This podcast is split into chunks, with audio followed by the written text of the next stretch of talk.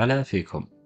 حياكم الله في بودكاست عقل وروح. نتحدث اليوم عن التوازن في العمل. كلنا يعرف أن إدمان العمل يصنف من ضمن الإدمانات المنتشرة اليوم والذي يعد هروبا من واقع غير مرغوب فيه سواء على مستوى النفس أم الأسرة أم غيرها. بمعنى أن بعضهم يدمن العمل ويكرس نفسه للعمل لا للإنجاز. أو الشغف أو غيرها من الأهداف. إنما هو العمل للعمل. العمل للهروب من النفس أو الناس. ولكن هل هذا هو الحل؟ يبدو لي أن التوازن في العمل وحل المشكلات وتصفيتها قبل العمل مهمة جدا. فهذا يكفل لك بلوغ الفاعلية في الحياة. الفاعلية في الحياة نعمة لا تقدر بثمن. وأنت تلحظ ذلك في بريق أعين كل المتفاعلين بنشاط وإقبال على الحياة وتتساءل لماذا لا أكون مثل هؤلاء؟ متى ستشرق شمس الحيوية في نفسي؟ وأتجه نحو ما أراه صوابا على الأقل بحماسة وتطلع. من خلال هذين السؤالين سنفكر سويا ونبحث عن النافذة المطلة على كل ما تشتاق إليه الروح ويتشوف له العقل.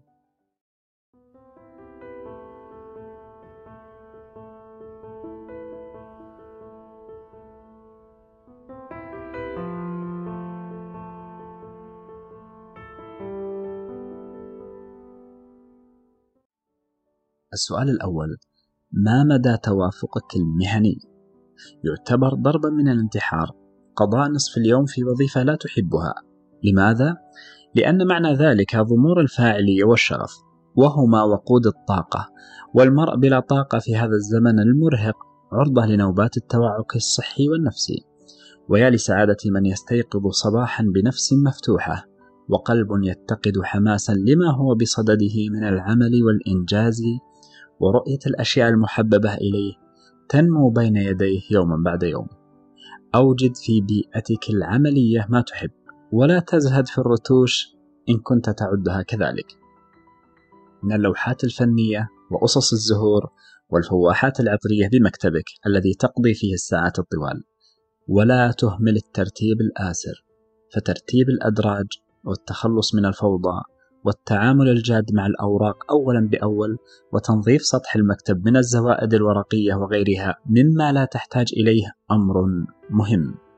مع الالتفات لما لا يقل أهمية عن هذا كالبحث الجاد عن أي أي دورة ومهمة ومجال وفرصة تتيح هذه الوظيفة مما يحرك فيك الأمل ويحيي فيك جذوة العمل. وإلا فاعمل جادا للبحث عن وظيفة أخرى ومكان آخر تجد فيه قلبك وما تبقى من عقلك لتحقق القدر الملائم من التوافق المهني والذي هو شرط من شروط الارتياح الوجودي والحضور المتجدد.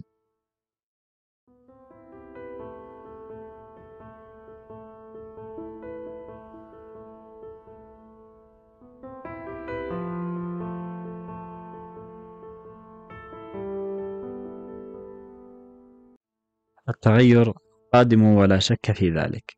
فإما أن تبادره بوثبة صحيحة وإما أن يفجأك. وأنت كليل الذهن موهن البدن عليل النفس فاختر طريقك. ولن تستعد لهذا التغيير إلا بمعرفتك لنفسك. فما هو؟ مدى توافقك الشخصي؟ وهذا هو السؤال الثاني. هل تعاني ازدواج في الشخصية؟ هل لديك طاقات ومعارف لم تستثمر بعد؟ هل تقول شيء وتضمر شيئا آخر؟ ثق ثقة تامة أن الناس لا تعنيهم سيرتك المكتوبة وإنجازاتك المفقطة ولكن الذي يعنيهم على الدوام وفي الصميم هو حضورك شغفك حماسك رسالتك الناطقة على قسمات وجهك وفلتات لسانك وإيماءات يديك بعفوية. هذا أنت. هذه حقيقتك. لذلك استيقظ من غفلتك. واعلم أنك مقبوض عليك منذ زمن بعيد متلبسا بازدواج الشخصية. وقول ما لا تعتقد واعتقاد ما لا تقول. هي دعوة لأن تنحاز كليا لحقيقتك وشخصيتك المميزة. فمن مثلك؟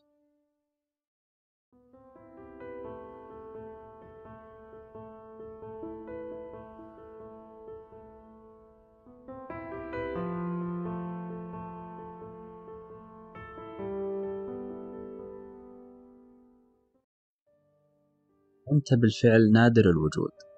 والله جل وعلا أنعم على كل إنسان بوجود خاص وحضور خاص وشخصية خاصة. فطمر كثير من الناس هذه الحقيقة. تحت ركام الظروف والعقل الجمعي والتقليد والمصانعة والإعجاب والتناسخ واختل التوازن. وبعدما تعرف نفسك يتبادر للذهن السؤال التالي. ما مدى تفعيلك لما تعلم وتعتقد؟ كثير من الناس يكدس القيم والمعارف بل والمهارات ولا يفعلها لتحسين حياته بل هو يجمع كل ذلك وكفى وقد يتوقف عن الجمع يوما ما ولا يستفيد من ماضيه الذي جمع فيه الكثير والكثير. فكم من كتاب قرأت ودورة حضرت وصفقة عقدت وفكرة تأملت وعلاقة عظيمة فيها انتظمت. وبيئة معطاءة عايشت وقيمة ملكت وخلق عرفت ومهارة اكتسبت وكم وكم من الخيرات التي ملئ بها هذا الكون متحت فأين النتائج؟ وأين العطاء؟ وأين التفعيل؟ وأين الواقع؟ وأين تحويل الأفكار والحقائق والتصورات إلى ميدان؟ خصوصا في هذا العصر الذي يحلو لي تسميته بعصر الفرص. الميادين كثيرة الفرص وفيرة الأسواق مفتوحة والطلب قائم والعروض لديك مكدسة. وفي أنفسكم أفلا تبصرون.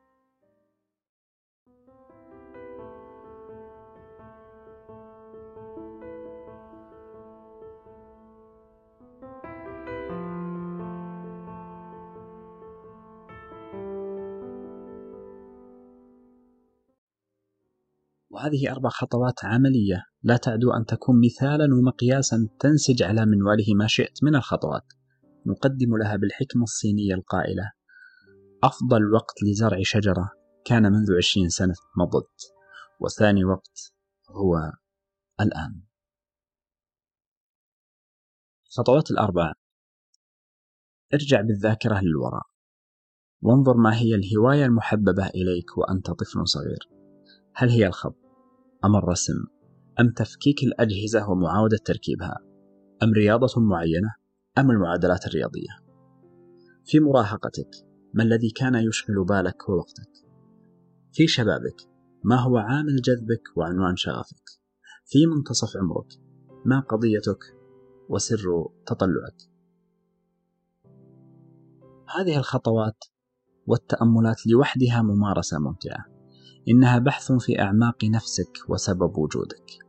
بعدها يأتي تصنيف هذه الهوايات والأفكار والأعمال والتطلعات ضمن دوائر من المهم والأهم والممكن والمستحيل والمتاح والمغلق والذي فات أوانه والذي ابتدأ. لأنك لن تعرف كل هذا إلا من خلال الوقوف الجاد مع النفس والتنقيب في عوالمها التي شغلت عنها بعالم السرعة والإتصال والمقارنات العقيمة. بعد تصنيف ما مر تنظر ما هي الأفكار والأعمال والتطلعات التي بلورت وهذبت وما مدى تمثلها في واقعك. هل دخلت عالم المشاهد المحسوس أم ما زالت في عالم المعنى أو في حيز العدم؟ بعد ذلك قم بتقييم كل الذي مر بالطريقة المناسبة لك ولمجالك. فهذه التوصية صالحة للتجار والرياضيين والسياسيين والكتاب والمعلمين والروحانيين والمدربين وغيرهم. فمن هنا تبدأ ومن ثم تنطلق لتكف عن الكلام وتدخل ميدان الحركة والنشاط واختبار ما يجيش في نفسك من مهارة أو فكر أو مشاعر وكل ذلك باتزان. ولن تحقق القدر الملائم من الاتزان إلا بالفهم فهم النفس وما تحسن. وما تطيق ومكامن قوتها وضعفها. إنك إذا طبقت ما تعرف من معارف وقيم سينتج عنك العطاء ولا بد. وحينها ستحتاج إلى التوازن في العطاء. فكيف نتوازن في العطاء؟ هذا ما سنتعرف عليه في الحلقة القادمة بإذن الله. أترككم في رعاية الله.